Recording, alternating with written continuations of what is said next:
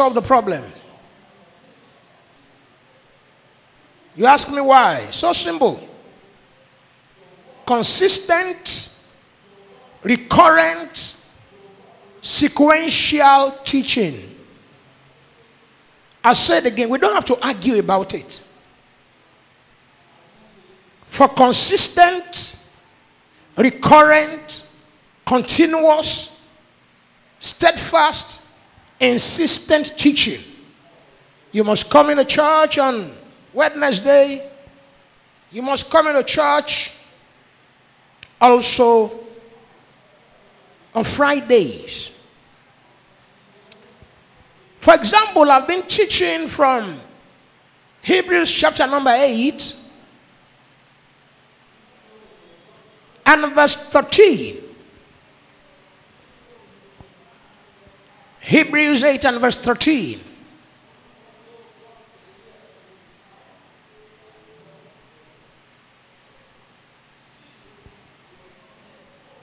Technical men notice the beam is one sided. You need to put this lamp on here.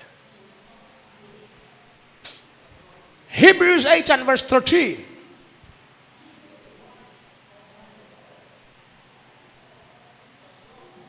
Is this in your Bible?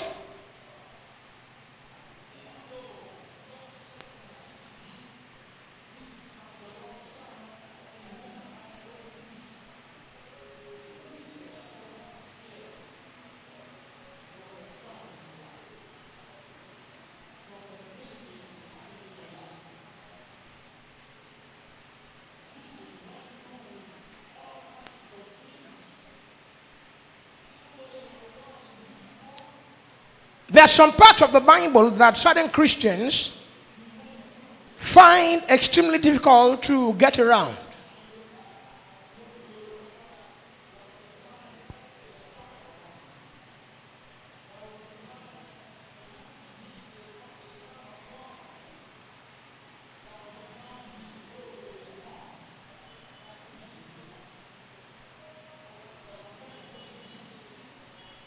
There are some parts of the Bible that certain Christians find extremely difficult to unravel, and they will just rather leave this part out of Bible study.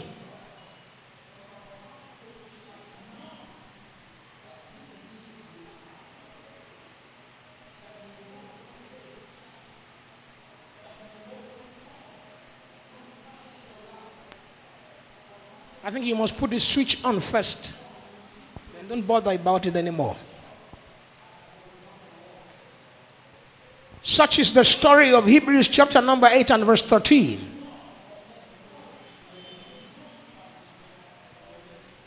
And I've explained this verse over and over and over again.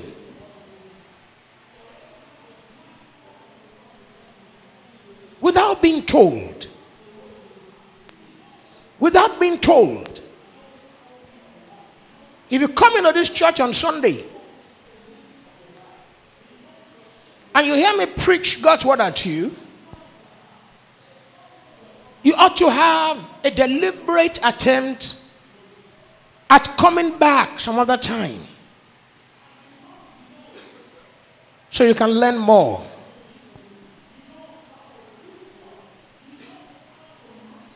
Let's not make the mistake about it. The reason why this church is church is so that you can be fed by the word of God. Take heed to yourselves and to the flock over which the Holy Ghost hath made you overseers to feed. Have you seen it in your Bible? Acts 20 and verse 28. To feed. The flock is to be fed.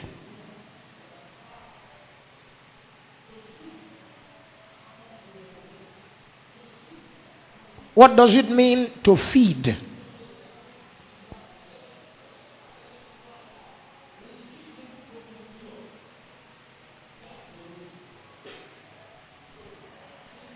How do I feed you? We know that the substance involved here is not food material. We know the substance involved here is not some carbohydrate or protein or calcium.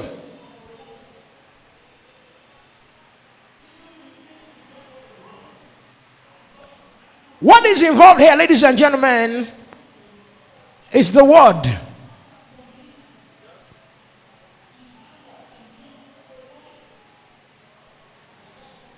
Imagine what feeding involves.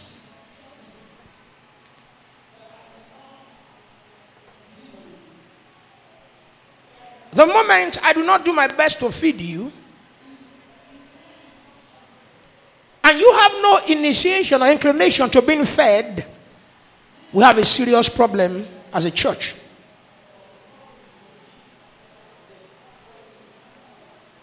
This means church is no church to you.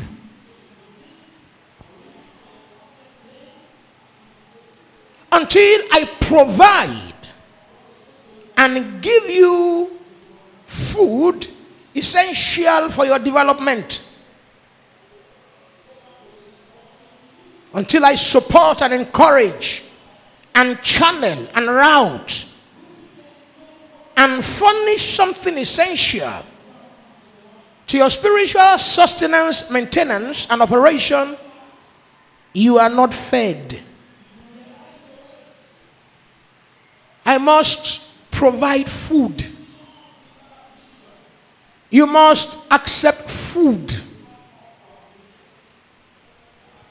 I must provide food, convenient, salubrious, growth enhancing, development producing, you must receive food.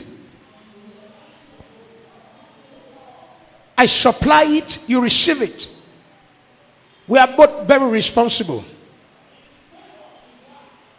You can't just come to church and just recline like you want to sleep or you are tired or like you are aged. You have to come to church and brace with a sense of responsibility and initiation towards being fed. Take heed to yourselves, to the flock over which the Holy Ghost hath made you overseers, to feed the church of the living God which he has purchased by his own blood. Take heed to yourselves. Take heed to yourselves. First Timothy 4 and verse 15 meditate on these things, give thyself wholly unto them, that thy profiting may appear unto all. Take heed unto thyself and unto the doctrine. And continuing then, for in doing this thou shalt both save those that hear thee, and thou shalt save thyself also. First Peter 5. Maybe if we define responsibility, we'll be able to channel our relationship or our contact or our encounter more responsibly as Christians. You come to church and you're not sure why you are in church. You come to church to receive some blessings that do not exist. But I'm saying boldly, you come to church to be fed. It has nothing to do with my person, even with my style, with my looks, my height, or my clothing material. It has a lot to do with you receiving what I provide, and honestly think it's the word of God that should be able to give you sustainable growth, to maintain an operation of increase and enlargement spiritually on the tables of your mind. First Peter 5. The elders which are among you I exhort, who also, who am also an elder, and a witness of the sufferings of Christ, and also a partaker of the glory that shall be revealed. First Peter 5 and verse 2. What does it say? He said, Come to church. It says, Come to church and while wait time. Come to church and take the offering and the tithes. Come to church and give fatherly advice. Some homily.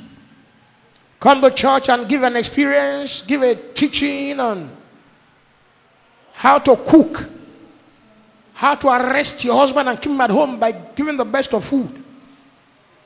It says how to look young and repackage. When you're 70 years old, woman will see you and will say you are 16. And you've with a giggle and a smile and say, Yes, I'm getting younger by the day. You'll be soon shocked that your legs will be packed into the coffin halfway while your body is left on your seat. Some folks never want to get old. How many of you here never want to get old? You just want to remain sweet 16. Most of you. Because nobody's responding, so I know it's a truncated deceit. Okay? First Peter 5 and verse 2. Feed the flock. That's beautiful. Responsibility. Feed the flock. Is this in your Bible? Do you know what it means to look to somebody for food? To look anymore. We have a church of juveniles, spiritual artisans, crooks, kidnappers, murderers, self centered, soulish people, excited, exhilaratingly excited, screaming. People bring whistles to church, screaming. The noise is just too much. The noise is just too odd. The ambience is too foul and, and odd for the Spirit of God. People don't go to church to, to receive the word and be fed delicately and dutifully. They just go to church to scream. It's always so noisy. Give somebody a high five. Let's just stay five minutes. Give God some wild praise. I just like that hallelujah. Just make it wild a little. Just make it wild. It's always very noisy. One hour, two hours, people are screaming and sweating and slugging it out in a pandemonium of confusion. You come to church, this church, to be fed. Look, there is more to excitement. There is more to excitement. There is more to happiness. There is more to having a warm heart of gratitude than just making noise.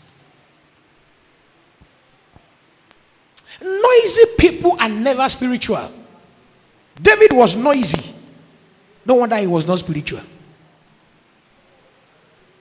Paul was not. Jesus was not. No wonder they were spiritual. Too deep. Hebrews chapter number 8. Quickly, are you in church to receive the word?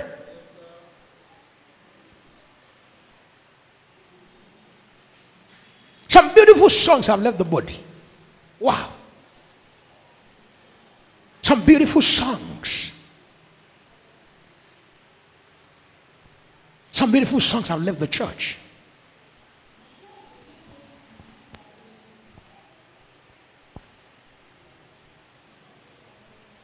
Joy of my desire, all consuming fire, Lord of glory. Some songs have left us finally.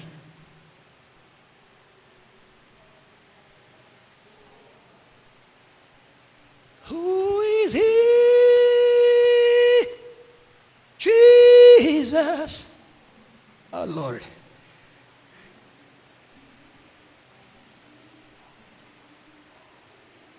Some songs have left us. And I'm amazed. I'm amazed. We're not settling with songs with consciousness. We just keep moving and moving and we just, we just, we just say, uh, you must, you must listen to Brother Dio. Baron Cage, Salvin Sharp, Marvin Gaye, uh, Brother Dio. Be born again in Jesus' name. I mean, we're not, we're not. We're, there are some songs you stay with, but this generation is just moving. I mean, we just keep moving. Toni Braxton, we just keep moving. Marvin Gaye, sexual healing, we just keep moving. You know, you get what I'm saying? We just keep moving like that. Uh, look at that guy. Obaloluwa, are you sure you remember this song? Thank God. Brolumide does. He remembers that song. There are some songs that when song we should stay with it for years. Yes. Because it connotes good meaning, but it shows that it's not really that we are involved in the true worship of God or singing to God. We're just involved with songs. So we just keep moving. Any song that comes, once the beat suits our fancy of upbeat, soulish, contemporary, can shake. If you cannot shake, you can't you, you won't love the song. It must be hard beat. You shake your head. The keyboardist is drunk. Dion knows. Dion knows that most drummers smoke We wee. Ask him. He knows. Uh, he does, not, he does not smoke yet, but he knows most drummers because you need to smoke to do some of those things. I mean, you are smoking, you are dancing and digging in church. He knows. He knows some of his friends who play drums also smoke. That's what happens. I have no such friends because I'm a Christian. Hallelujah. Glory. Glory. He said, Does it mean you're a Christian? I have not said that yet. Hebrews 8 and verse 13. This is purely interactive. If you have a question, don't let the heat go down. Ask. This sermon is purely interactive. I'm trying to put this to a close and start something else on Wednesday. So if you have a question, please be bold. Don't be afraid. I won't make a mockery of you. No, no. Please don't, don't, don't misunderstand me. If I mention your name or say something, please don't think it's to spite you or to disdain you. It's all for interaction. That's all. Don't feel ridiculed. Please, I beg you in Jesus' name. It has never been my intention to ridicule anybody I'm preaching the word of Christ at. I have never thought about it in my life to ridicule you, to speak against you, to malign your character, to shamefully entreat you, to make you feel bad, to embarrass you. God forbid. God forbid. I'm pain in my heart. My mind makes a noise of sorrows in me because you are not responding. I feel you are not learning the word. So, how will I get on this same stage and spite you? If I act somehow, or I answer somehow, or I preach somehow, let it be far from your mind. I'm trying to embarrass you. At the very best, I'm trying to bring you to understand the word and to make progress. What is joy in embarrassing you before God? What is the joy in maligning you before the Holy Ghost of God? God forbid. When I mention a church, a denomination, anybody's name, God forbid, I'm trying to pull anybody down so I can rise. God forbid. It's all that you will know the truth. That our care for you in the sight of God might become apparent to you. I desire that you make progress. So you are free to ask your questions. Hebrews 8 and verse 13. I, have you seen it? I have redefined this verse over and over again, and it's not burdensome to do it right now. One more time, and I'll close also very soon. I intend to close before 12 o'clock, so let's um, do it snappily. In that he says, a new. The word covenant is in italics. It was added by the translators. But just like some parts of the Bible, the word covenant here is not erroneous at all. At the very best, the intention by the translators to make this verse clearer has been achieved. To my own mind, I, I think it's been achieved. The word covenant is not odd here at whatever level of Bible interaction or teaching. You know, sometimes You could say, this word is not odd. But then when you teach in some other quarters, you say it is odd, depending on how you want them to receive what you are saying. But I'm saying at all quarters, whether it's primary or secondary or tertiary level of theology, the word covenant here is just great. He has made. This word made is the same word old. He had old. The first old. The same Greek word. Old. What exactly do you think of old? And I'll explain to you what many of you think. Most of you think of the Old Testament as temporarily out of use. This is the reason why sometimes you even still use the Old Testament. You pray like David. When the Spirit of the Lord comes upon my soul, I will dance like David danced. There used to be a group, I'm not sure if they still exist. It is called the Spirit of David. It's a, a dancing and a singing a dancing group.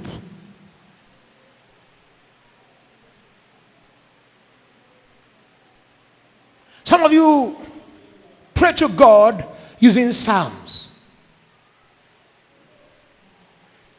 Some of you receive prayers from the Old Testament.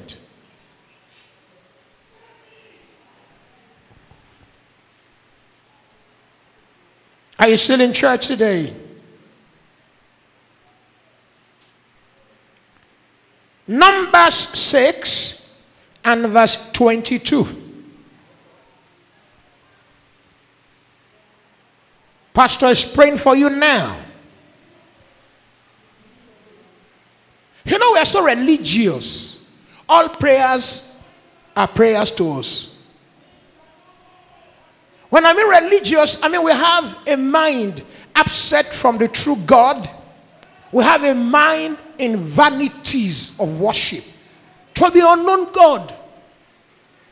Hence, all prayers accepted, all prayers run through the pass mark. Numbers 6, have you seen it in your Bible? 22. And the Lord spake unto Moses, saying, Speak unto Aaron and to his, unto his sons, saying, And this wise ye shall bless the children of Israel, saying unto them, Look at a first confusion. Are you Israel? You are not. Look at the first hypocrisy and pretense in the body of Christ. Are you Israel? You are not. Ah.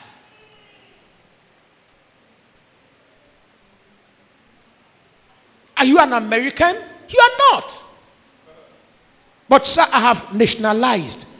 Okay, different.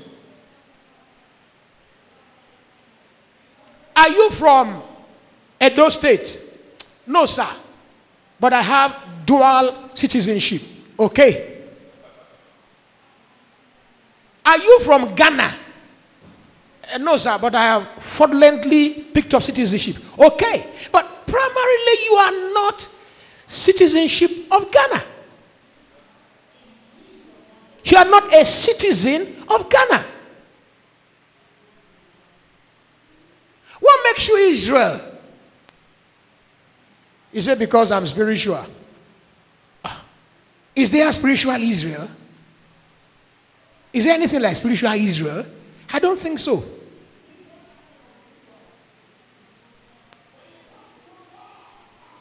For in Christ Jesus,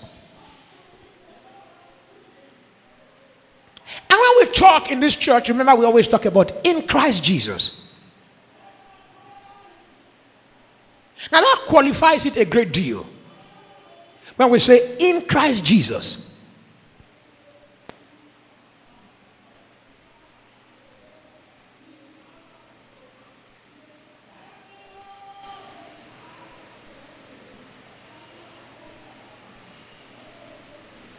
I could say there is the possibility of malignancy in human beings. Someone says, male or female.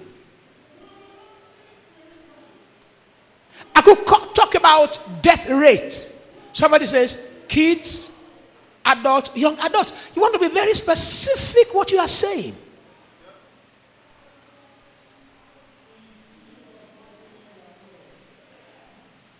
In Christ Jesus, remember. Don't make a loose statement. I'm saying in Christ Jesus. Remember, I'm saying in Christ Jesus. So, whatever I say, you must remember what I have said. Neither being a Jew nor being Gentile avails, avails anything. But a new creature.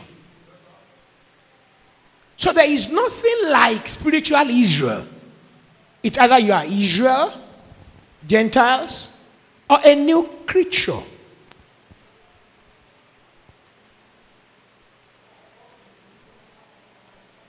There are no blessedness we find in the Bible for spiritual Israel.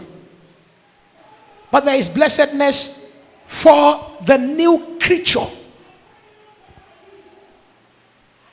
Are you still in church?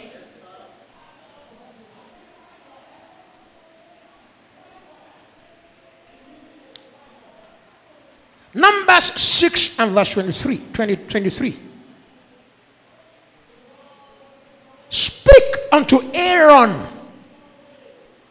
and unto his sons.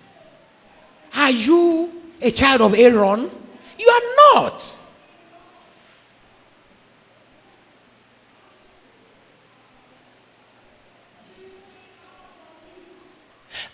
I'm sorry to say, but I, I think that the body of Christ is breeding ground for illiterate people. You know why I'm saying this?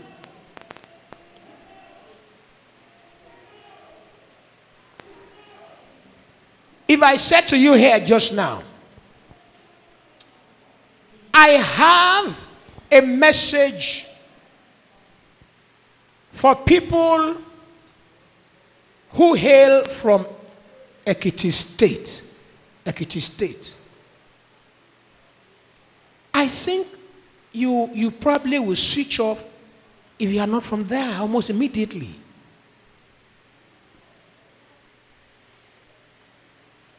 I could say to you, please, Dr. Kenney has brought this catheter. He said, What's the meaning of this? You can ask Oliver. Oliver knows whatever I say, he knows everything I say. Dr. Kenney has brought this catheter into church for sucking juice from the can. What would you say? You say, I need one.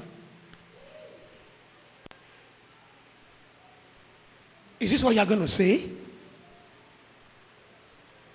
From the description, you quickly uh, separate yourself or understand whom you are. Do I do I relate with a catheter here? Do am I am I taking uh, instantly?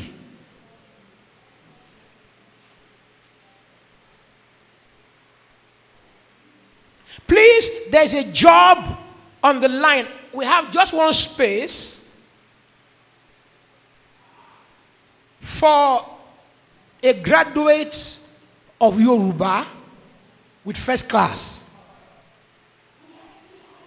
The Oliver comes out and I say, Oliver, go and sit. You are not, sit down, you are not part of them. But when I say Israel, you raise your hand, though you are not Israel. What is going on?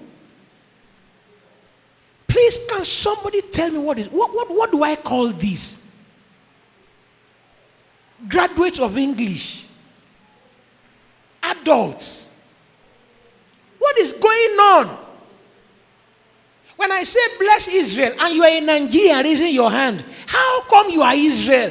What is going on in the body of Christ? What is going on? What is going on? Can somebody tell me what's going on here? Is, do you call it illiteracy? Somebody calls it cognitive dissonance, calls it a, a, a, a manifestation of schizophrenia or madness. When you, who is a Nigerian, says you are an Israelite, without any link whatsoever, without transnationalized, without being given a permittance of residence or citizenship. And it's only in church we do it. When we leave church, our brains work normal. When we leave church, we are never pretentious. When we come to church, our brains we put in our boots because we're in church. And to us, church is a place of illiteracy and confusion and educational complications. Somebody said that church erodes thinking. Is this true? People don't think in church. Is this true? Are you one of those who come to church, whatever he said, he said? Past tense, present, the same thing. You don't think it. You don't even think it through. Is it true? Is it true we are building and breeding illiterates? People who are backwards. Is it true that when academic intellectuals come into our midst, they become dullards? Is it true we reduce people's, thinkability to zero? Where a man who is a Nigerian is also an Israelite without anything done. Numbers 6 and verse 22. And the Lord spake unto Moses, Are you Moses? Are you the Lord? Saying, Speak unto Aaron and unto his sons, saying, On this wise Ye shall bless the children of Israel, saying unto them, This is a context. I just come to church, I take my Bible, I turn at Hebrews 6 and verse 24, and I say, The Lord bless thee and keep thee.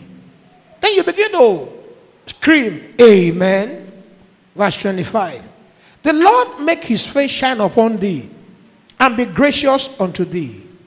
The Lord lift up his countenance upon thee and give thee peace. Then you say, Amen. Then I'm asking a question. What makes this prayer relevant to you? This prayer is useless, is irrelevant, is a confusion, is a lie, is a pretense, is an aberration, is wrong, is outlawed, is odd, is obsolete, is useless, is abrogated, is, is annulled, should not be used nor practiced in the body of Christ. For in Christ Jesus, it is not whether you are Jew or Gentile. What is important is whether you are the new creature or not. Hear this one, very glaring and loud. Hear this loud one. At Galatians 3 and verse 26, it says, We all are children of God because God made the world and all that is therein. You could tell somebody, I am a child of God. The person says, What am I? And I say, You are a child of the devil. Okay, now. We all are children of God. How? There's a basis of sonship in the Bible earthly brotherhood mentality is a lie. Gbogbo wa ni ọmọ Ọlọ́run ọ̀rọ̀ àlùfànṣà ọ̀rọ̀ irọ́ ni. From the Bible's perspective, from the perspective of Christianity and the faith of Jesus, we all are children of God. How? You don't know also? Well, I do know. My Bible teaches me so. We all are children of God by faith in Christ Jesus. If you are a child of God any other way, I don't know anything about it.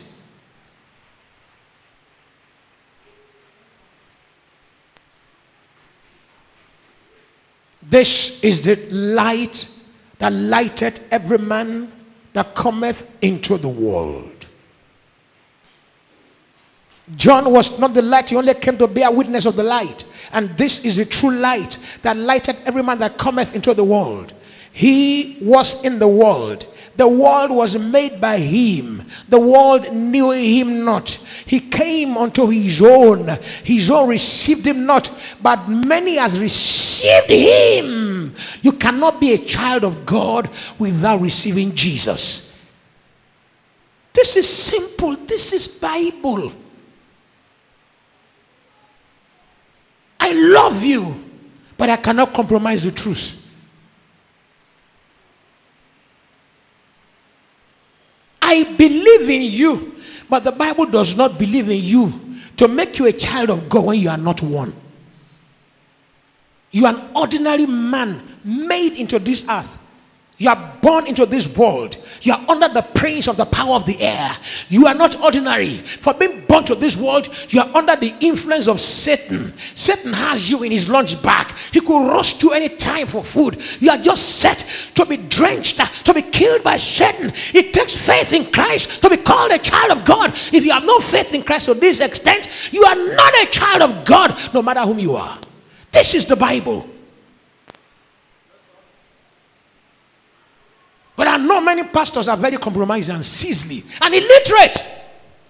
What I just told you is cast to find in the body of Christ. Yet we preach the Bible. What are you preaching? You are preaching lies and, and compromise.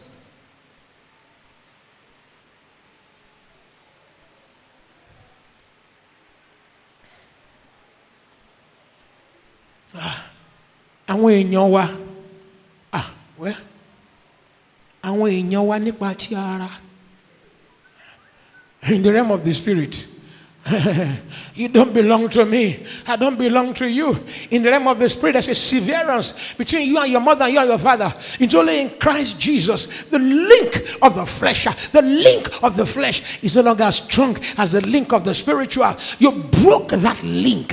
When you give your life to Christ in surrender and you receive the life of God, you broke the link with your mother and with your father. You are now a child of God. Except a man be born again, he cannot see the kingdom of God. No matter who he is. I'm not talking about being religious, I'm talking about being born of the Spirit of God. It's defined. As many as received him, he gave the right, the audacity, or the authority to be called sons of God. Verse 13 defines it. Not Israel, not Nigerian. Those who have not been born, not of the will of flesh, the will of man, the will of blood. Hebrews 8:13. Am I preaching good somehow? Thank you. Hebrews 8 and verse 13. Don't forget the agreement. If you have a question, ask now. I am saying the Old Testament is useless. This is not coming from my very juvenile, stubborn heart or mind. This is coming from the Bible. So let's quickly run through it again.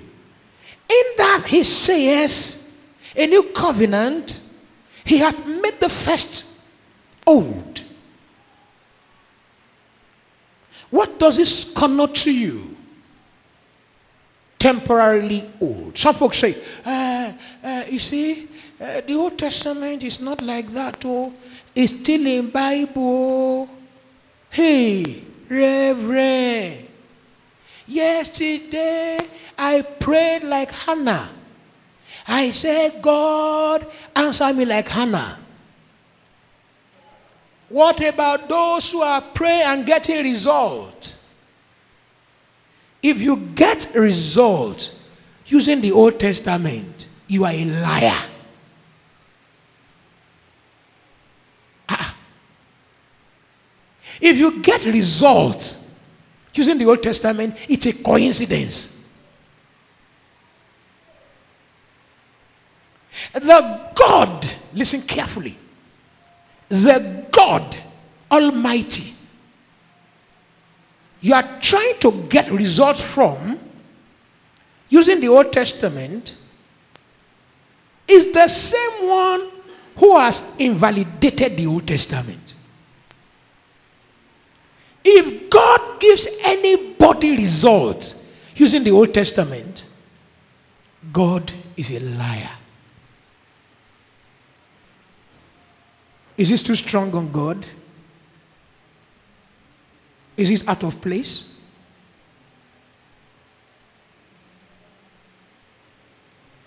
So, what are we saying? All shoe, new shoe.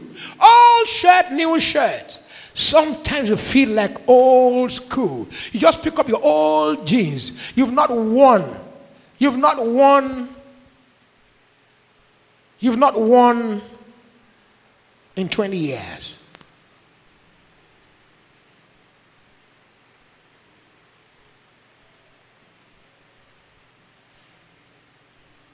You've not worn in 20 years. Brother, I used a tie yesterday. I preached with a tie. The tie is 15 years old. The tie I used yesterday is 15 years old. Is it that I'm that stingy to have given it out? I, I, I, I even thought it was lost. I thought it was lost. It was just that in trying to clear the house, I find this tie I've not set my eyes on for like 10 years. I bring it up, I dust it, and I put it on, and I preached at Tolu's wedding with a tie that is 15 years old. This tie is three years older than Dr. Dami. Yes, 13, she's, 13, she's 13. Okay, she's um, 15. Okay. The same, I mean, same age bracket with Dr. Dami. Do you understand what I'm saying? She's just, she's, she's a teenager. Don't be confused about it. That she's a doctor doesn't mean she's old. She's the youngest doctor in this church at 15 years old, a teenager. So, what do you think of my old tie? 15 years old tie, I've not set my eyes on in 10 years, that was locked within a debris of um, an unkempt wardrobe. Somebody uncovers by trying to clear up the place and make it neater and put some fragrance, gives me the tie, Old Testament tie, Old Testament tie. Then I put it on. So that's how you use it. When you think of Deuteronomy or Numbers, you go back to it, you just shove it out of the debris and use it. I'm saying it's not about old tie, new tie. It's about useless tie and tie that never existed before. The word new, as used at Hebrews 8 and verse 13, is kainos. It's not refurbished, it's not remended, it's not reinvigorated, it's not reinvented, it's not reordered or rearranged. The word new is fresh, as in never existed before. And the word made and the word old, used two times, is the word obsolete. Obsolete. Obsolete.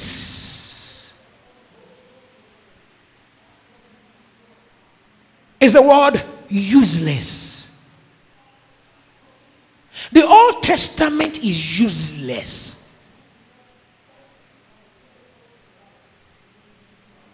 He said, Pastor, why do we still quote it in church? The Old Testament is so obsolete, it is not needed. It is so useless, you can do without it.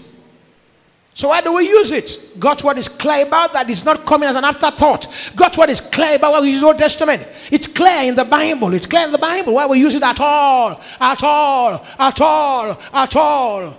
At all. Why? Why? The things that happen happen to them for us as examples An admonition to us upon whom the ends of the world are come. We learn from the Old Testament. First Corinthians 10 6 and 10 11. Romans 15 and verse 4. For whatsoever things were written aforetime were written for our learning. That we through patience and comfort of the Holy Scriptures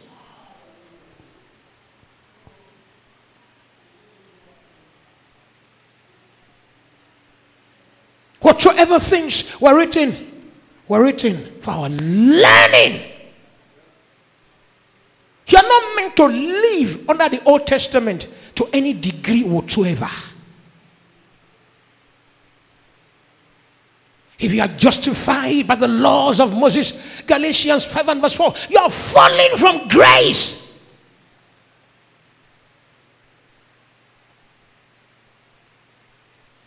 To whatsoever degree of implementation or obedience, to whatsoever degree of obedience, if you subject yourself under the Old Testament, you are trying to live under a curse. The Old Testament brought a curse. Have you not read the law?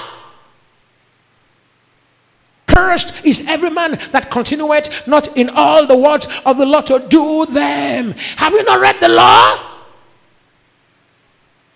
Galatians 3 and verse 10, James 2 and verse 10, Deuteronomy 26 and verse 25 27. Have you not read the Old Testament? If you live under the Old Testament to whatsoever minutest degree or detail, you are under a curse.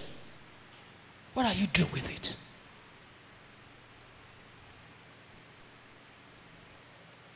You are not meant to pray like Abraham. You are not meant to pray like Aaron. You're not meant to pray like Moses.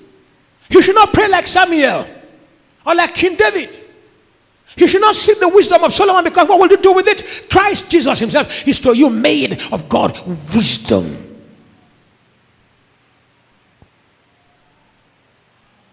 If you have a question, raise your hand. No. Now, both of you ask 10 questions. Make sure the question is concisely on the Old and the New Testament. You know, I answer all your questions, you know. But this must be very concise. You understand what I'm saying? Okay. Who else? Want to raise your hand? Let me see. Who else has a question? Three?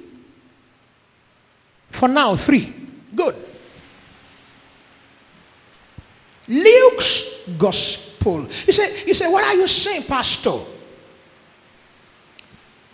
What have I been preaching in case you're just coming in? I've been preaching for a while in this church that the Old Testament is done away with completely. And that the Old Testament is not useful to any degree except to learn. When I say learn, I mean we see examples that are relevant to us. We must not abide under the terms of the Old Testament in any way. We must not. We must not. Let me quote, let me show you something at Luke's Gospel. And I'll take the questions. So I have just three people who have signified. The first person, Brother Shei, Brother Oliver, and then Brother Oba Lulua who else has a question that is specific to what I've just preached? Now, I could answer any other question than the fourth person. I, questions, I'm used to questions. Why? Number one, I've had all possible questions in, Christi- in Christendom in the last 33 years.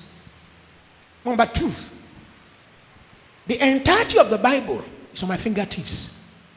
So, all questions acceptable, but for now, I want us to scope it down to Old Testament invalidated. Is this okay by you? All right. Luke. Now, now think about the question very well. Don't let us beat about the bush. We have just short time. And we're on, we're on air too, we're on air. So don't ask questions and people will mock you and then you say, Revo is the one causing trouble here. Luke 9. And it came to pass, verse 51. Get your Bibles quickly. When the time was come that he should be received up, he steadfastly set his face to go to Jerusalem and sent messengers before his face. And they went and entered into a village of the Samaritans to make ready for him. And they did not receive him because his face was as though he will go to Jerusalem. Let me quickly paint you this scenario so you can get it very clear.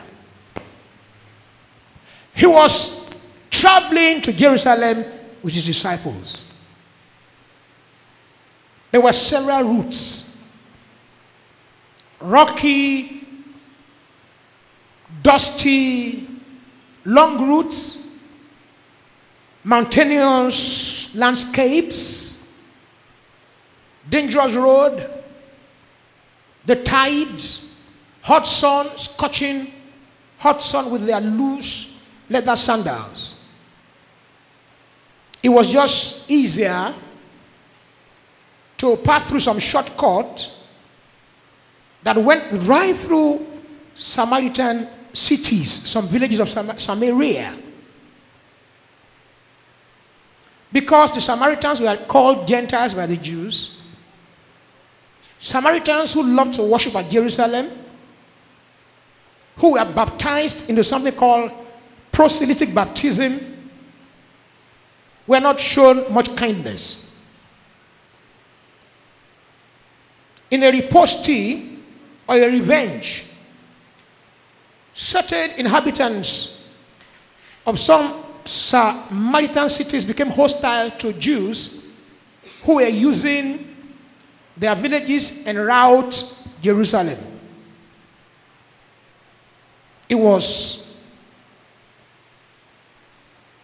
antipathy, it was crisis, it was xenophobia.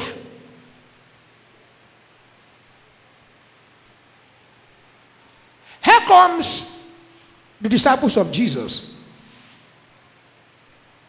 who suddenly had some extra bounce to their steps because they were accompanying a miracle worker who could do anything. They had heard of the miracles of Elijah, how he had called fire down to destroy and destroy men's lives. Here comes Elisha, the bald headed man who just received the power, the mantle, the clothing of Elijah the prophet, by which he had received a double portion of Elijah's miracle power. Give a literal count. First Kings towards the end from chapter 17 to Second Kings around chapter 8 Elijah did seven miracles, Elisha did 14 miracles. Add up twice his power. This is not a New Testament revelation at all. Elisha is coming up excited, drunk in the Holy Ghost, walking wobbly because of the power of God he just received. And then here comes some children who were making a mockery of him, and they said, Go, bad headed man. Elisha turned at them, turned at them angrily, and cursed these children. Two she-bear appeared from nowhere.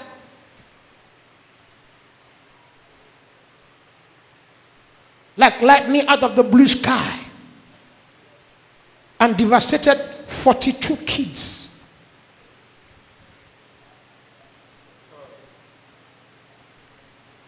Call it neonatal genocide you may be right.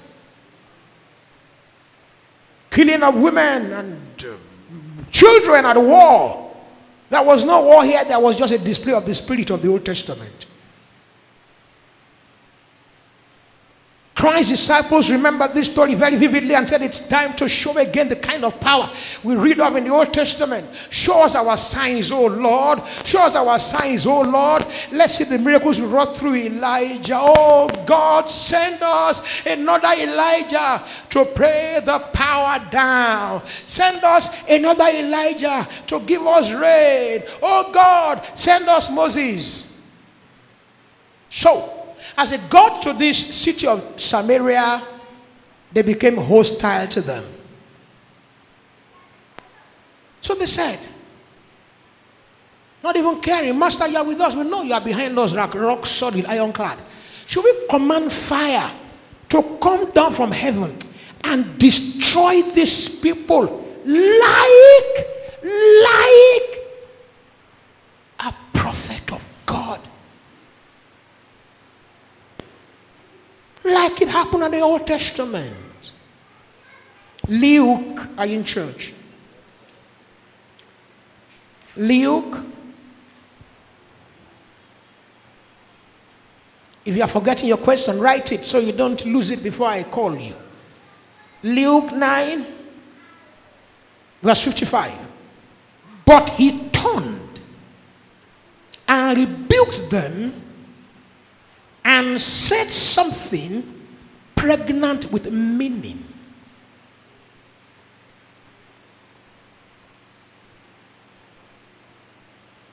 May I say something to you? Let me tell you something. No human being on this earth, no human being on this earth told me the Old Testament is done away with.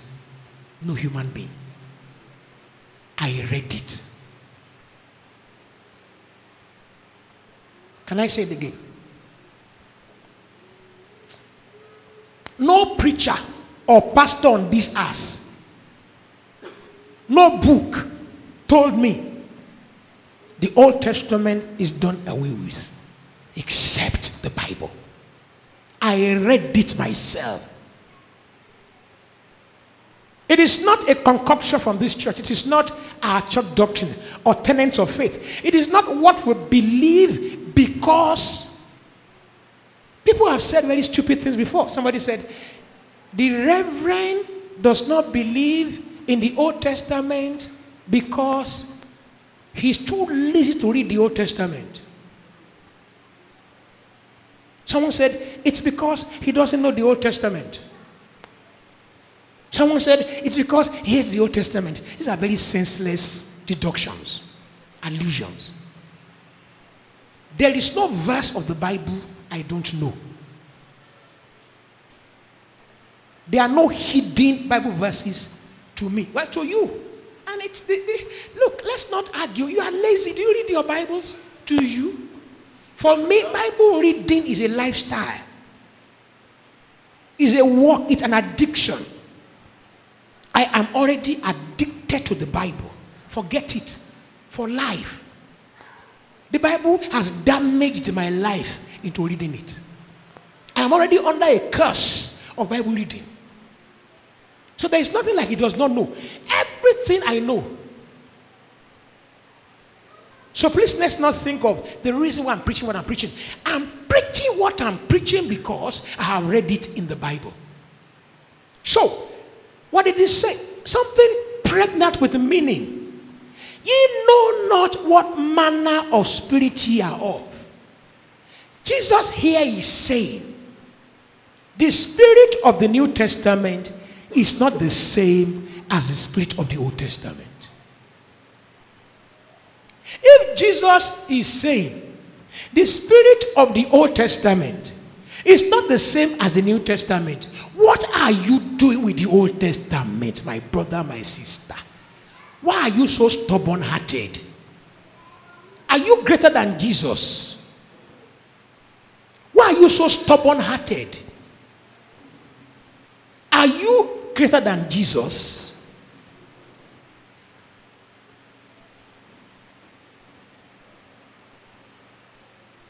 Give you just one more, then I'll take the questions.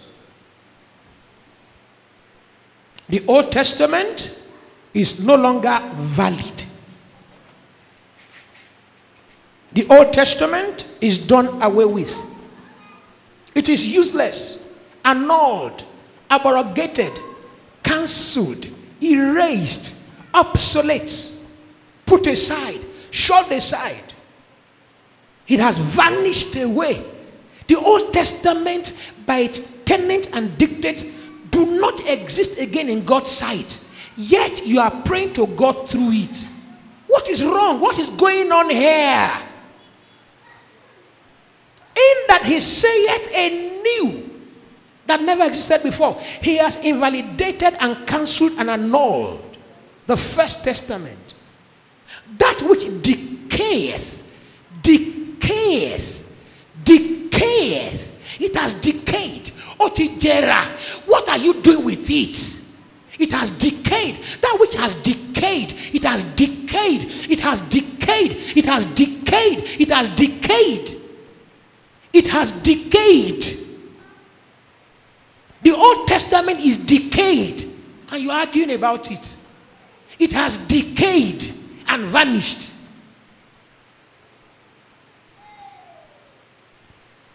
Decayed apple, decayed meat, petrified rice, decayed gala and pastry. What are you doing with it? What are you doing with decayed food? What are you doing with it? And you are boasting. Ah, Revo, it's in the Bible. I like it. Oh, I get results. Oh, what result are you getting from decayed food than poison? You're about to die. You're about to die. The result you are getting from decayed food is death. You're about to die. What are you getting from decayed food? And you are still talking. Oliver is getting something from decay and he's talking. He's about to die. Eating decayed food always and is excited about it. What are you? God calls it decayed. You say, I like it. I enjoy it. Decayed. One more. Galatians 4 and verse 21. Tell me, ye that desire to be under the law. Hey! You say, but sir, is the Old Testament the law? Of course. The laws came because of the blood of bulls. Don't get yourself confused. Someone says, Sir, it's not the same. Ah. blood of bulls, covenants, agreements, laws, commandments, promises, blessedness, prophecies under the Old Testament, all the same. The reason there was a law was because there was an Old Testament.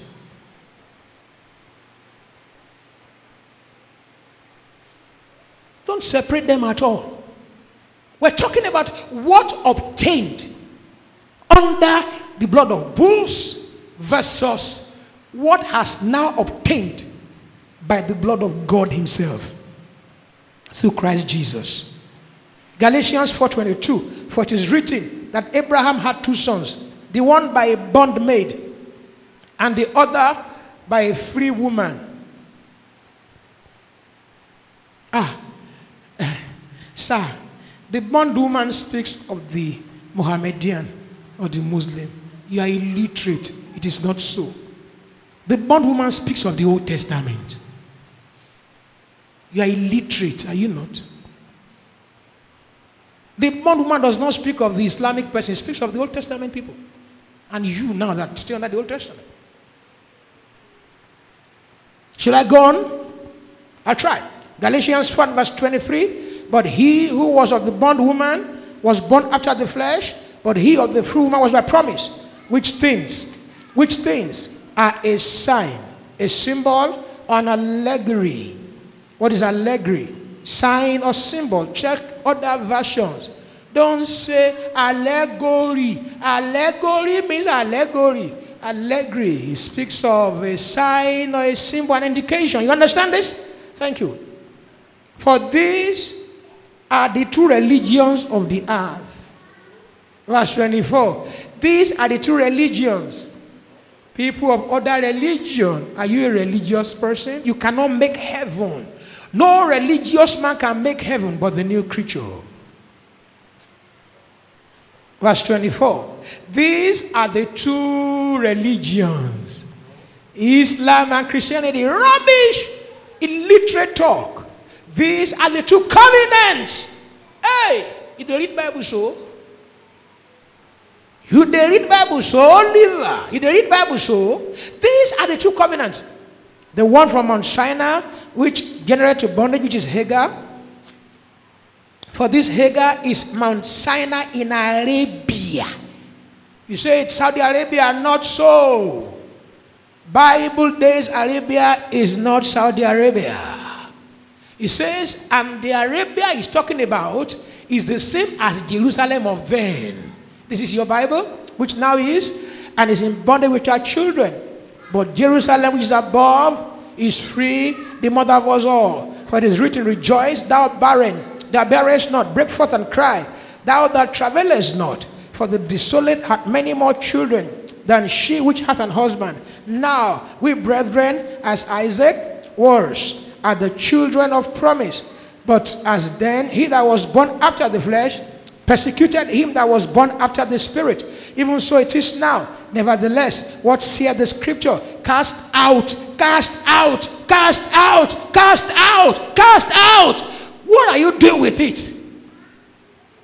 Cast out the bondwoman and her son. For the son of the bondwoman shall not be heir with the son of the free woman. So then, brethren, we are not children of the Old Testament, but of the New Testament.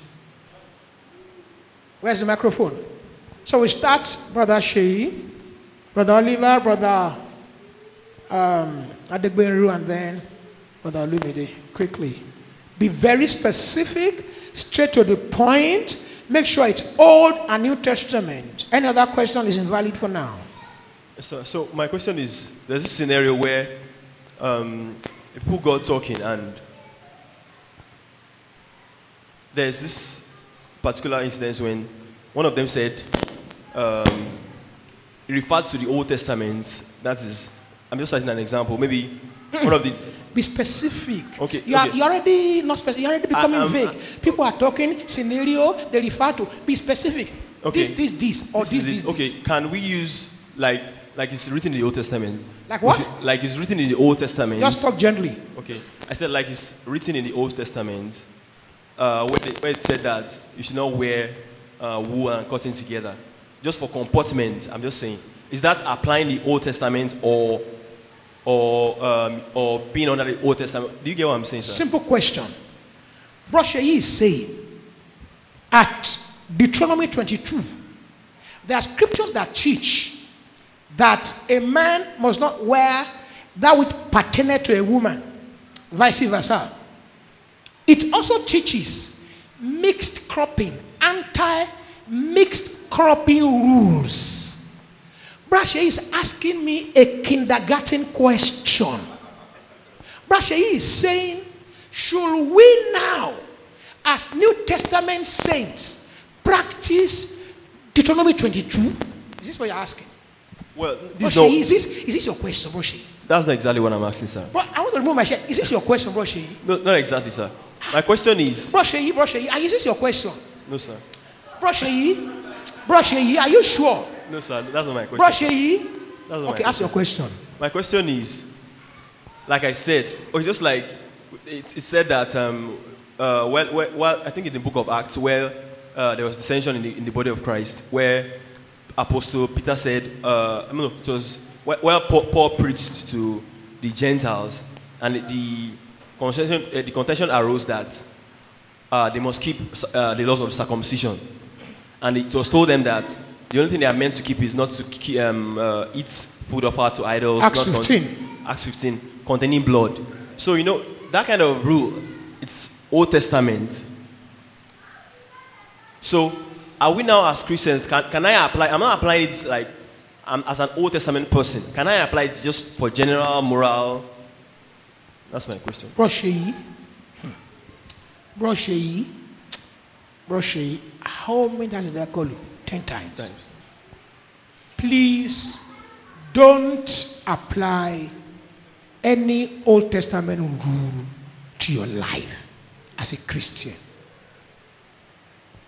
By examples, you could learn certain coordinates that will help you understand your walk with God. You say, I'm zealously affected by a good attitude I see displayed under the Old Testament by this saint of God. Then, as a Christian, I'm walking by the rule of the New Testament and I like the example. To take an Old Testament principle imposed on Israel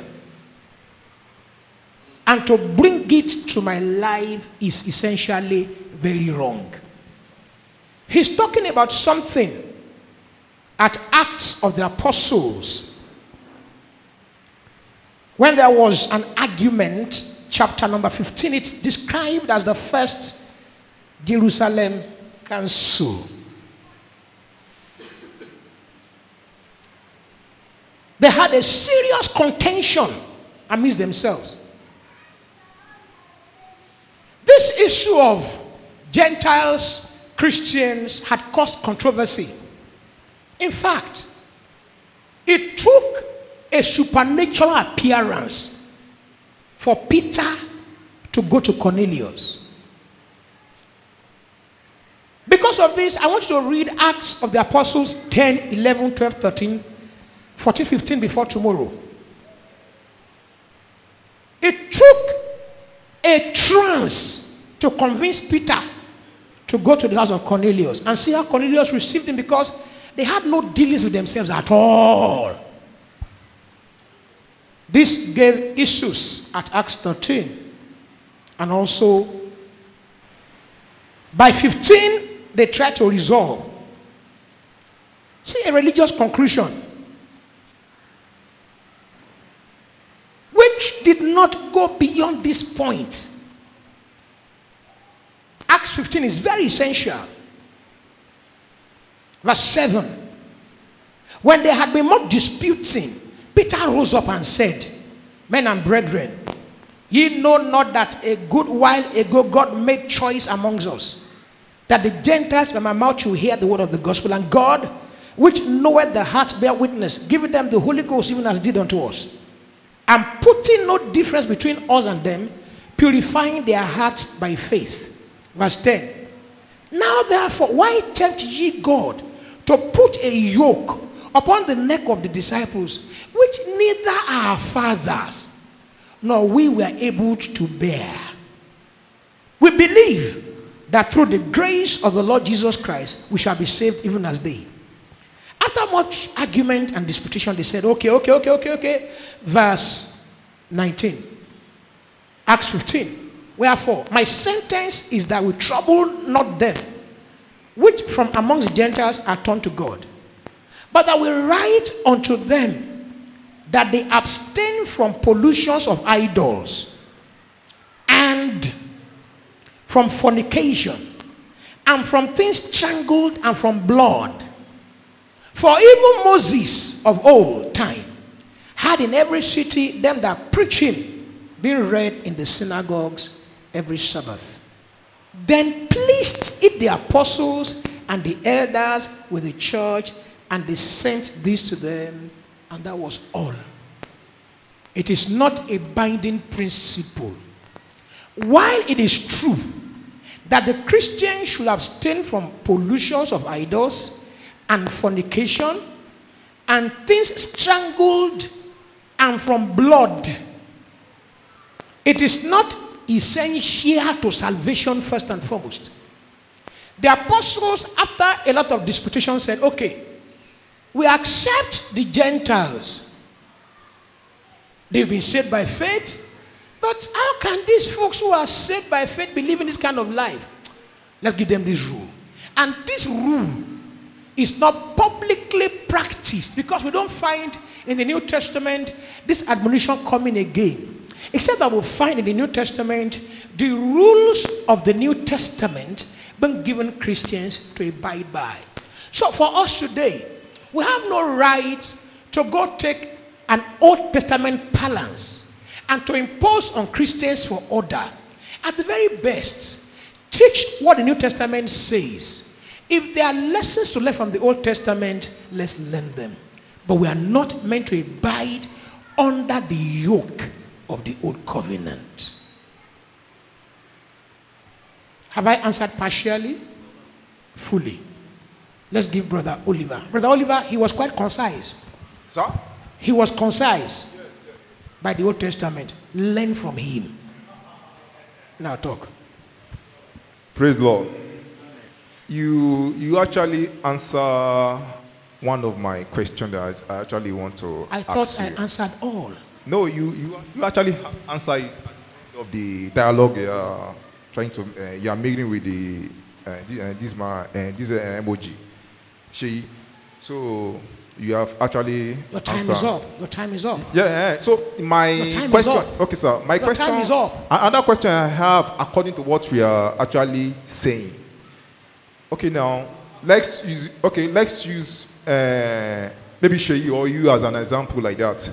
That you strongly believe on the New Testament that anything comment as in come anything aside from the New Testament is is nothing that is not really relevant. I don't know if I can communicate with you, sir. That is not really relevant. But I felt that as a pastor or as a Christian that actually believe, strongly believe on Jesus Christ, that is uh, that, that that the blood he has shed on the Calvary and things like that. So everyone, let me just go straight to my question because the imagination is actually making me to be stammering. Yes, sir. So uh, according to Your time is up. Hebrew chapter 10, everyone I want to quote verses and of what I learned, sir. According to Hebrew chapter 10, verse Ol- Oliver. Yes, sir. Your time is up. I'm almost ending, sir. I'm ending. We are, we are, we are starting scripture here, sir. Hebrew chapter 10. Sir, uh, can I go ahead with. Don't my- go to Okay. Hebrews. Hebrews is very dangerous for you. Maybe you should go to Deuteronomy. Hebrews is dangerous for you. Eh, well, let, let, as I like say something, sir. Okay. Hebrews chapter 10, verse. Hebrews is dangerous for you.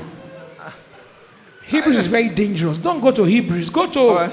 Matthew or Luke. Hebrews is dangerous. Okay, Hebrews Yes, 10. You see Hebrews what I'm 10. saying. You see Yes, what I'm saying. Hebrews chapter, uh, chapter 10, verse 26, We say that, For if we sin willfully, after that we have received the knowledge of truth, there remain no more sacrifice for sin.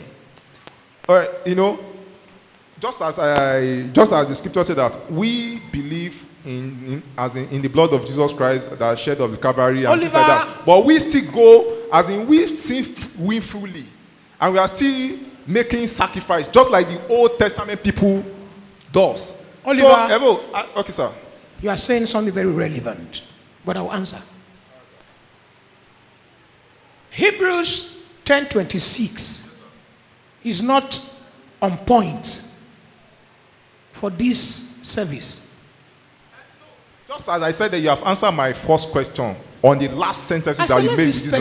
be specific. Yeah, no, Rebel, I'm trying to say, as based on the question that you are trying to answer us with the church, I think that I, as in, I'm still asking a question that based on the Old Testament and the New Testament according to the What's the of the- relationship between Old and New Testament with Hebrews 8 and 10:26? Okay, now. Tell us the relationship. Just like the Old Testament, I've said that those that the blood of sacrifice and blue and things like that is no more. So far that Jesus Christ has came and shed the blood of the Calvary for the as in for the remission of our sin. Okay, you believe as a pastor. Okay, I'm, I'm very sorry to use you as an example. You you believe strongly in the Jesus Christ that once you are born again, you are born again. There is no any any more sacrifice. But you see a sin that this brother Sheyi, as in you does a thing willfully to brother Sheyi, and you are still asking God for forgiveness, or you have one afar somewhere, maybe in Ogun State or in Lagos or in Afghanistan or something like that, or you yourself atoning, even in this town. I, I don't know. I, so that is my question, and, and and you believe in the In, in, in our Lord Jesus Christ, sir. Oliver. So, yes, sir. I feel like fainting. Did you see Afghanistan just now? I said anywhere. Ah. Why didn't you see America? Why Afghanistan? Is there money in Afghanistan? We're talking about dollars and pounds. We're talking about Afghanistan. All right? Now, I guess, who knows what Oliver is saying? Some people always know sometimes. Yeah, that's a question I want to answer, but he's saying he's not talking about once saved, forever saved. Oliver is saying something else. Do you know, Brasha, you, do, do you know? Okay, so I will answer the once saved, forever saved, then he, he knows what you are saying. Quickly. Just in, in, in three words, five, I mean, three sentences. I think he's saying that if we see a, a fellow believer um, who is um, living, who is asking for forgiveness based on the Old Testament or the Old Covenant, now what should we do? I think that's what I. Is this what you're saying? Is that, is that what you're saying? Okay, so nobody knows what Oliver is saying. Um, listen. Verse 26 of Hebrews 10. I've explained this over and over and over again. Now, I've preached it in the book Once Saved, Saved Forever. It's so simple. It's so simple. I also preached it in the book The Costly Blood of Jesus. I also preached it in the book Timely Exhortation, Volume 1. How many have seen this book before? Timely Exhortation, Volume 1. Nobody in this church. That's what I'm saying. There's a book called Timely Exhortation, Volume 1. If you want to buy it, send to Pastor Ireoluwa, Epiphany Family House, UK. Timely Exhortation, Volume 1. So simple. Are you all looking like you're in the spirit? Okay. If we sin willfully, after that we have received knowledge of the truth, there remaineth no more sacrifice for sins. This simply means, verse 26, any Christian who sins after being born again cannot make heaven. Look into your Bibles. This is what it means. It means there's no forgiveness again after you are born again. That's what it says. Oliver, that's what it says. Oliver, have you ever sinned since you met Jesus? Give him the mic. Have you ever sinned since you met Jesus? Yeah, I, I- think I'm doing some. Something that. Oliver, have you ever sinned since you met Jesus? Have I ever seen since I met Jesus? I, will, I think grace has actually. There's something like grace. Oliver, Oliver, do you know any deeper life pastor who has ever sinned since he met Jesus? Since you attend deeper life also, do you know? I think I. I've foreseen. I, I, I, I've, I've, know. Good. If a deeper life pastor has sinned, then you also have sinned now. You're not a deeper life pastor, you are less than deeper life pastor. You know. So, since Oliver met the Lord, Oliver has sinned. Oliver has sinned. Oliver has even kept sinning. Oliver, you are still sinning till now, and I know. Do you agree? Put the mic to your mouth. Do you agree? Do you agree? You said it now. I know. Oliver, did you sin today? no, sir. Yesterday? No, sir. The other day? No, sir. Last week? I've rededicated my, my mind, sir. Last week?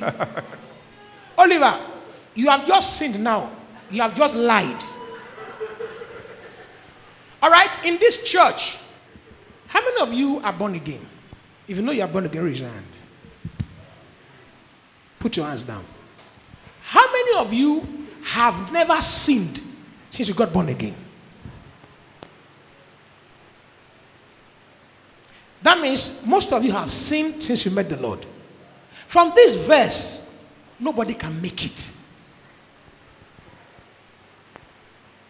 Lobato, you are wasting your time. From this verse, nobody in this church can make it. Lobato. ṣé ẹ ti ka ẹ ti gbọ́ ẹ ti gbọ́ lẹ́rọ̀ náà nìyẹn o nobody can make it Oliver cannot Oliver you cannot make it because you have So- sinned. And since you have had the truth there's no more sacrifice for your sin. Òtítọ́ Oliver you cannot make it. You cannot make it. Oliver you cannot make it. You cannot make it. Oliver stop talking. How will you make it? No more sacrifice for sin. No but eh? so what are you doing? What are you still doing in church? What are you doing? You can't make it Oliver Oliver can you make it Oliver can you make it You have said it all, That's as I say.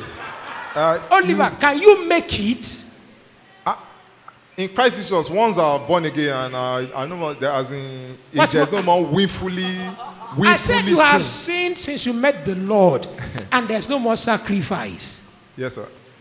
Oliver you cannot make it Uh, It depends on the kind Depend of on sin. what what You sin know? Sin is sin you cannot make it Yes, sin is sin, but there's a, as in there is a grace that just what grace Ebo, there's no grace in this verse just as this uh, this verse said, uh, Hebrew chapter 10, verse 26, that willfully, after you have known Christ, which you believe, that anything outside Christ is in vain. Okay, just like uh, okay. Oliver, Uh, can you make it? Can you make heaven? Can you make heaven, no Oliver? Yes. You can't. Ah, you just said you have sinned after you have met the Lord. And there's no more sacrifice. Why are you confusing yourself? You cannot make it again. And nobody can. No Christian on this earth can make heaven.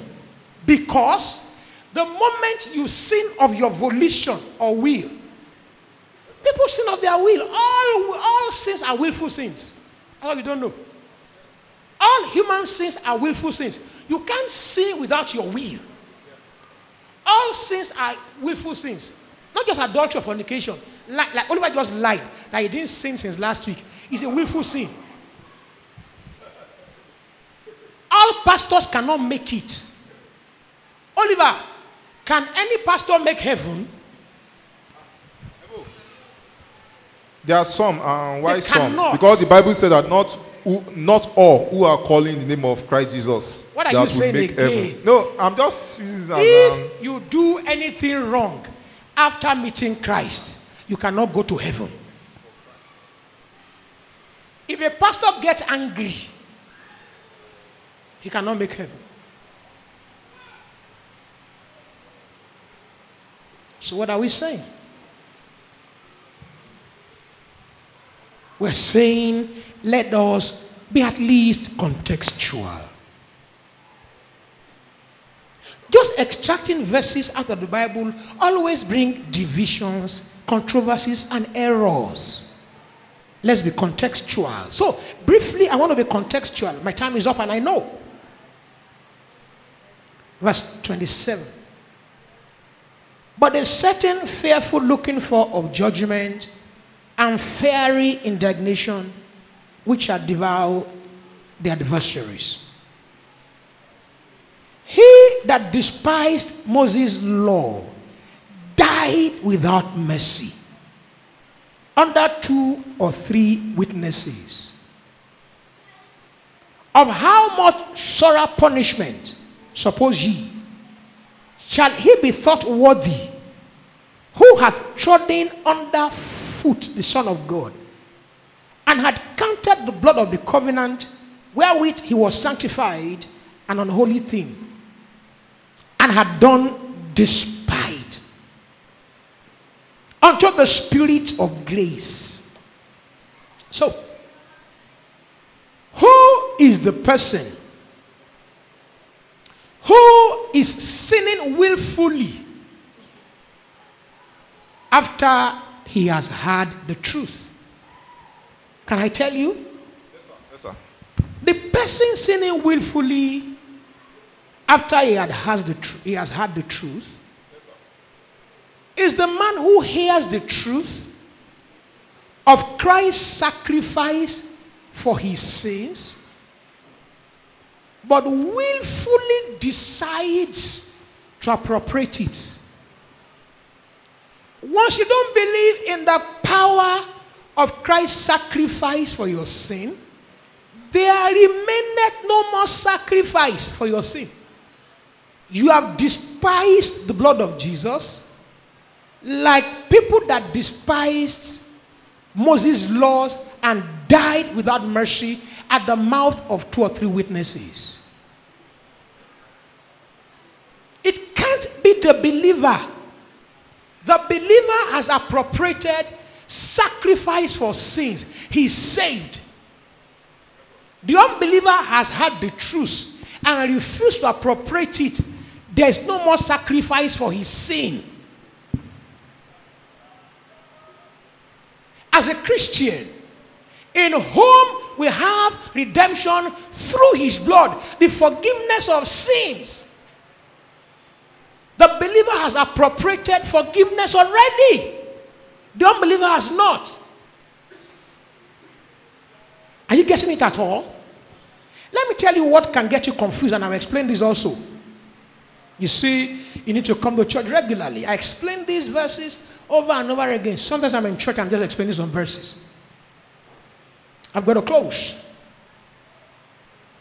Verse 29 of how much sorrow punishment, suppose ye, shall he be thought worthy, who are trodden underfoot the Son of God. The guy has refused to accept the Son of God. The Christian has accepted him already and had counted the blood of the covenant wherewith he was sanctified. Is the believer sanctified? Yes. He said, What does this mean? Christ died to sanctify the whole world. You received it, you are a believer. The unbeliever despised it. He's an unbeliever. First John chapter 4. No side talks, please. If you want to ask a question, ask a question. If you have a comment, just simply raise your hand. I'll give you the microphone. Let's have one house so I can close on time. First John 2 and verse 2.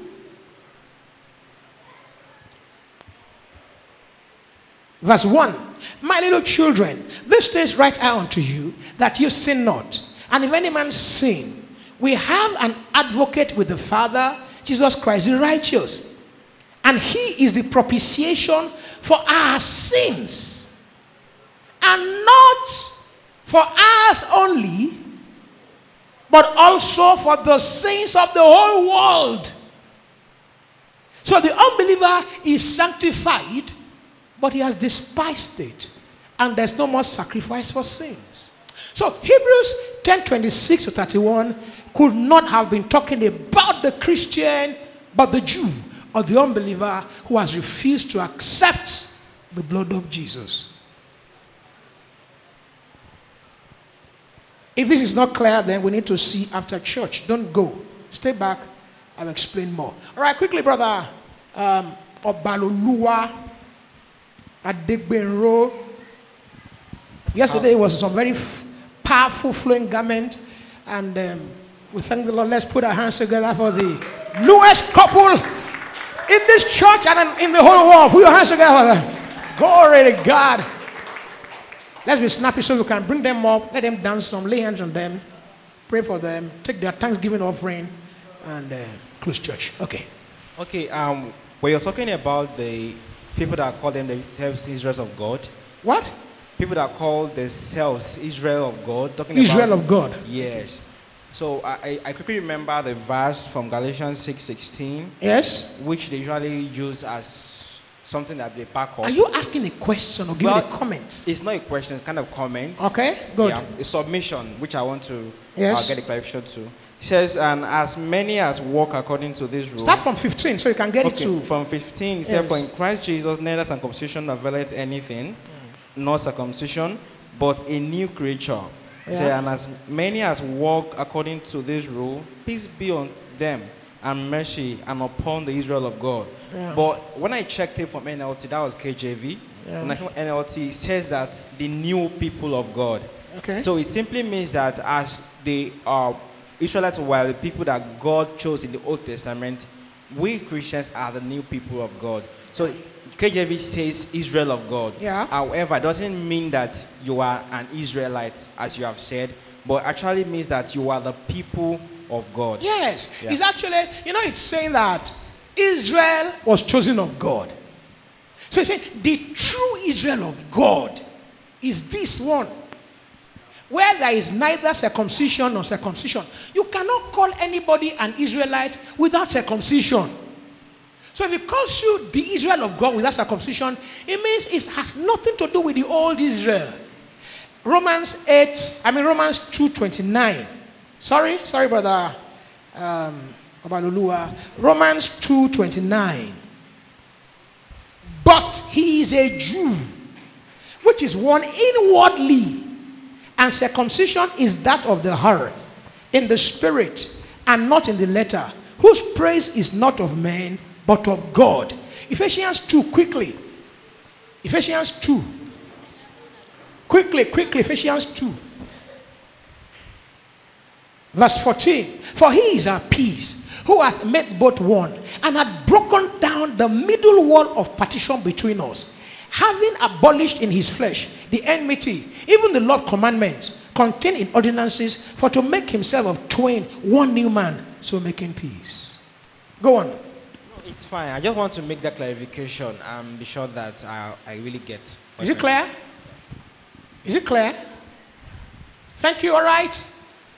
Brother Olumide, who works in the government house as a civil servant. It means that he does not have his reach to the coffers of the government purse, except by political affiliations. All right. Praise the Lord. Amen. Sir, um, it's obvious that we have a lot of uh, confusion in the body of Christ. coming from this simple understanding, Old and New Testament. Look, if we don't get like that, we are confused. The clearest and the most honest explanation is that the Old Testament is done away with, we're under the New. Please ask your question. Yes, sir. Now, in the light of this, sir, don't we have a platform? Since it's obvious now that most of these confusions come from the altar, don't we have a platform of the Christian body where pastors or leaders of churches can actually trash this out and come to an agreement? Yes. Sir, it's so, it's so saddening. It's very pathetic. When you preach the truth, people fight you. When you tell lies, they will support you with money. Even in this church, you don't like me. You don't just like me because I just say everything. Sir, if you come here, if you come here and I make you a deaconess, and I give you a special seat here, and I, ah, emoji, God bless you, God bless you, God bless you. You shall prosper, you shall prosper. And I don't tell you how to make progress. You will support me more than you are doing. You will give me more money, sir. Even your wife, your wife will love me more. You understand what I'm saying? Go on. Sir, we, I know that as Christians we're supposed to actually, most of us are actually lazy. Very, supposed to- lazy. Yeah, okay, okay. You don't have to stress that, sir. Please, please. How many Christians in this church take their Bibles like they take their professions? In this church, you handle your Bible like a profession. Oliver. Oh, stop, Oliver, stop lying, because lying, if you, if you lie, you cannot make heaven. How many, listen, how many wives here revere the Bible like they revere their husband?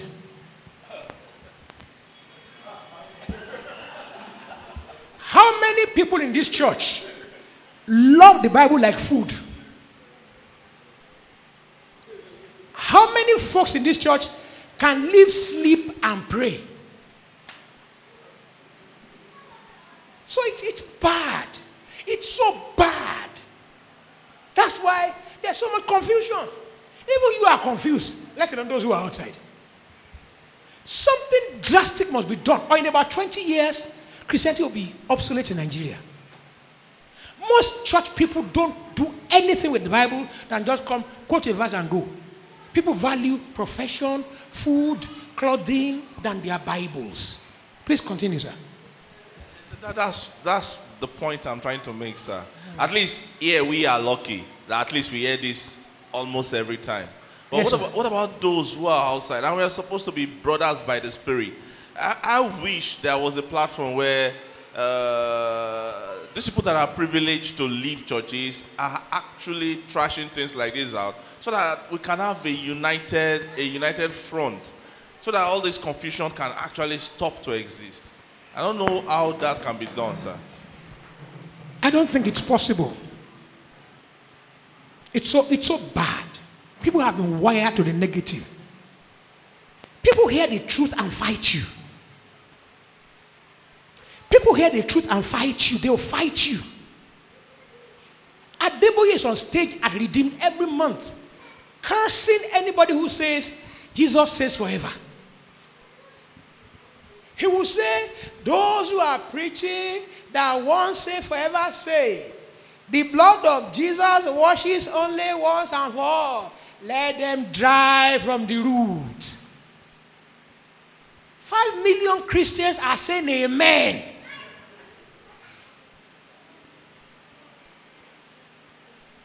Ayo Oritsejafor is at Word of Life Church, Warri, cursing anybody who says sight is Old Testament. Cursing and fuming like a sailor. Oyedepo is at Ota, cursing anybody who says we have the same anointing. Church leaders are against the truth. Church leaders are fighting the truth. Church leaders can kill you for the truth. So if there's a platform, they will just bring guns and kill those who are speaking the truth.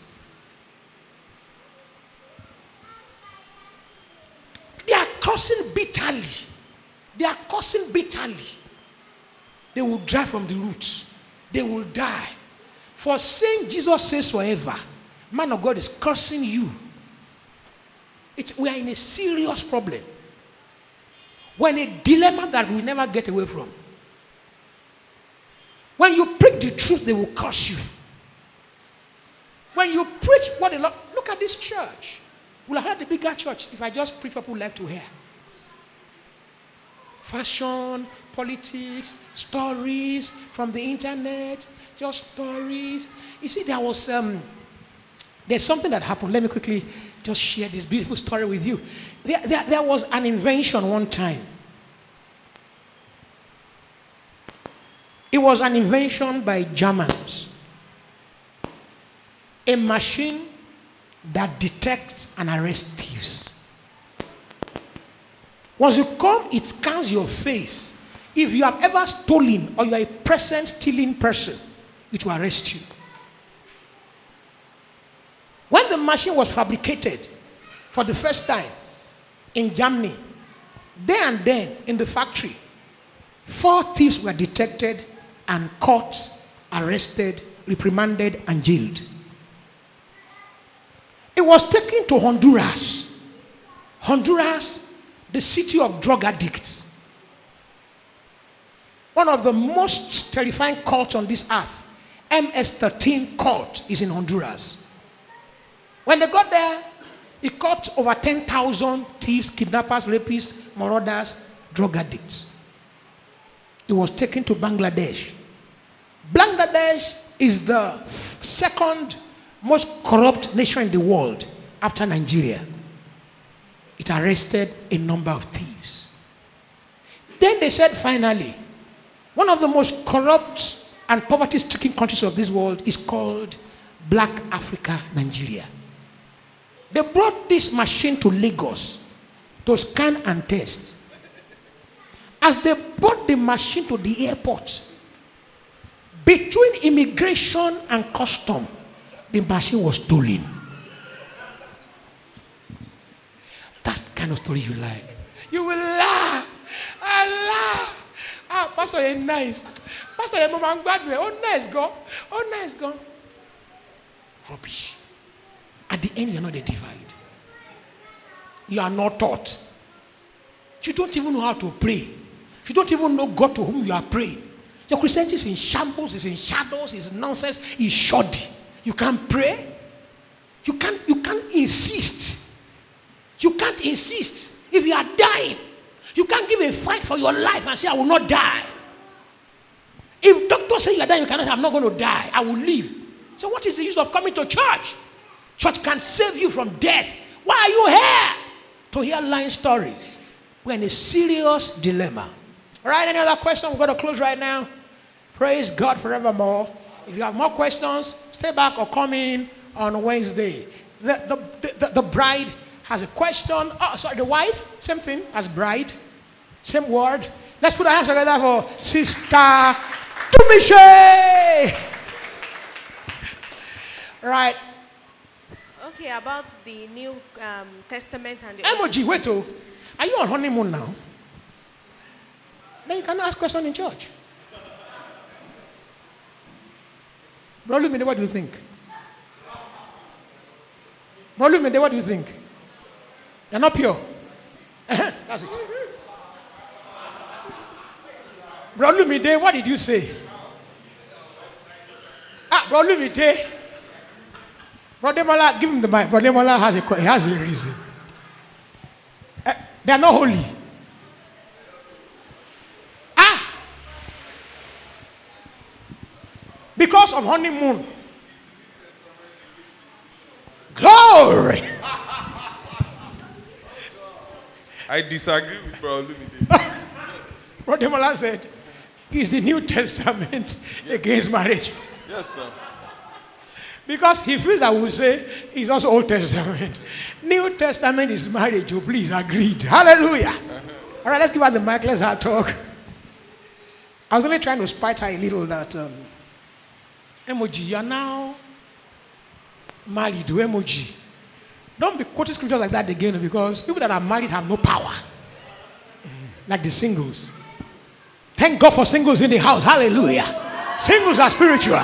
Singles are powerful. Singles are very powerful. They are anointed. They are holy. They are, they are sanctified. People who are married after church. We'll talk now after church. All right, your question quickly. Okay, about the Old Testament and New Testament, I want to clarify if um, the Old Testament is just about the covenant of Moses, the law of Moses, because The covenant brought the laws. The laws brought the prophets. The prophet brought their history. They are together. You cannot separate the covenant from the history of the Old Testament saints. You can't. So we're saying two things blood of bulls inspired, blood of Christ inspired. Very clear. Outside Christ and in Christ. Very clear. Of the flesh and of the spirit. Very clear. Born again, not born again. Very clear. Amongst those who are born of women, there hath not risen a greater than John the Baptist. John the Baptist was the height. Matthew 11 from verse 11, John 10 from verse 40 of the Old Testament. He says, Amongst those who are born of women, there hath not risen a greater than John the Baptist. But he who is least in the kingdom of God is greater. This means all those under the Old Testament are not in God's kingdom. All of them. Ask your question. Okay, sir. So, you, uh, the, I've gotten this that the Old Testament is about everything that is um, law of Moses inspired and law inspired. So now, but Everything when- outside yeah, Christ. Okay, everything outside Christ. But those people that wrote the New Testament, especially some of the writings of Paul or the book of Hebrews, some of the explanation they made about redemption, they are being taken from the Old Testament, expanding it, like the shadow of things to come. Like now, it was talking about the outer court, inner court, the high priest, the ordinances, how it has gotten to us now as believers. He also, he also talked about when they pass through the waters as a, as a symbol of baptisms and every other thing like that. I believe some of those things were in the Old Testament and it was drawing the fact out of it, like this is where Christ is in the Old Testament. As believer also, can't we also find some things like when we look critically with the help of the Holy Spirit, we'll be able to see even beyond what was being written that okay, this is what this means. Wait, wait. Even beyond what? What is written like in the Old Testament? You want to see beyond what is written? Why? In the Old Testament. Okay. Like what is written beyond in the Old Testament, like now, how it can now mean uh Yeah, we're talking us- about shadows and type. yeah. Type, anti-type. The Old Testament is a shadow and not the substance. Hebrews 10 from verse 1. We learn from the Old Testament by seeing the examples.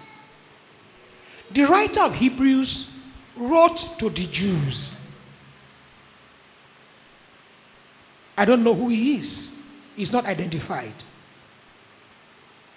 He preached the New Testament and explained anti-types. It's called anti-types because the type is the New Testament.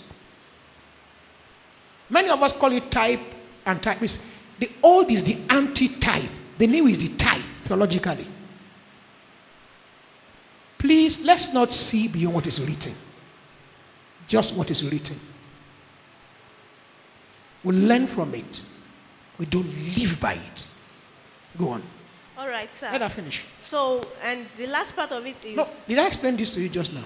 yes, you've explained that. The prophets, I, uh, some of these prophets were talking about things coming in the end of the days. Like Daniel was writing some things, and when you look into it critically, some of those things are very like close to what is being written in the Revelations, like about these. These are the numbers of days that have been written upon your. I have issues with Daniel and with Revelation. Please tread carefully. There are revelations that do not need your interpretation. Once it's not clear, just stay on the surface. Stay with the epistles. What business you have trying to explain Daniel with Revelation? They don't correlate. If Revelation is not clear, don't go further. Stay with the epistles. Know whom you are in Christ. Know what God has done to you. Things of the last days will happen their, their own way. Don't bother yourself with all that. Many Christians don't know whom they are in Christ. They only know what 45 days mean in Daniel and what seven days mean to the old woman and the dragon and the serpent in Revelation. For what? Know whom you are in Christ and whom God is to you. Put that aside. I will get to when you know that one very well. Praise God. Do you agree? Very simple. Yeah, mine is just a general comment about the Old Testament and the New Testament.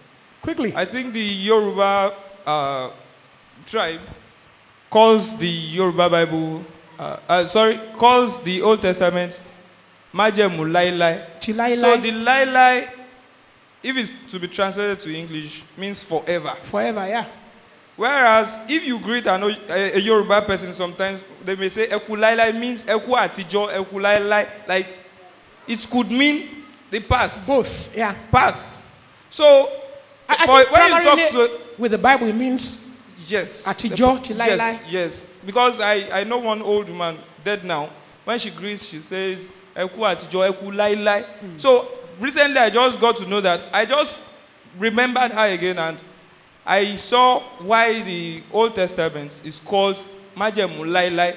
But for an average Yoruba person, it could be difficult for you to say that set aside these everlasting covenants. I don't know if, if you get it mixed up by calling Lai Lai, which is past, if you get, get it mixed up by interpreting it as being forever, then you may not want to drop it. But- I don't know. But since the old, the, the English tells us old and new, and from the scriptures you told us now, the old has decayed, vanished, uh, vanished, and is to be set aside. So I think that's one thing, especially in Yoruba. I think that's one major uh, uh, Source of confusion. confusion. But I That's don't think I just- we are supposed to see somebody who reads his Bible and tell him, májẹ̀mú tí àtijọ́ ni gbé sọnù. We're not going to come from the definition. We're probably going to teach what the New Testament says and keep teaching and teach the Old Testament has been done away with. So it won't be surface appraiser. And that's what happens most times. Eh, you were talking about an average Christian who is lazy to read the Bible. So now someone who cannot even read, some of these Yoruba Bible cannot even read the Yoruba Bible itself. they can't. Or so, some of them not go to school. So when they say, when they tell them that this is the Majemu Lailai, this is the Majemu Tutun, they will say this Tutun is inside this Lailai. Yeah. Uh, so that's what I just feel. That's my, recently just crossed my mind.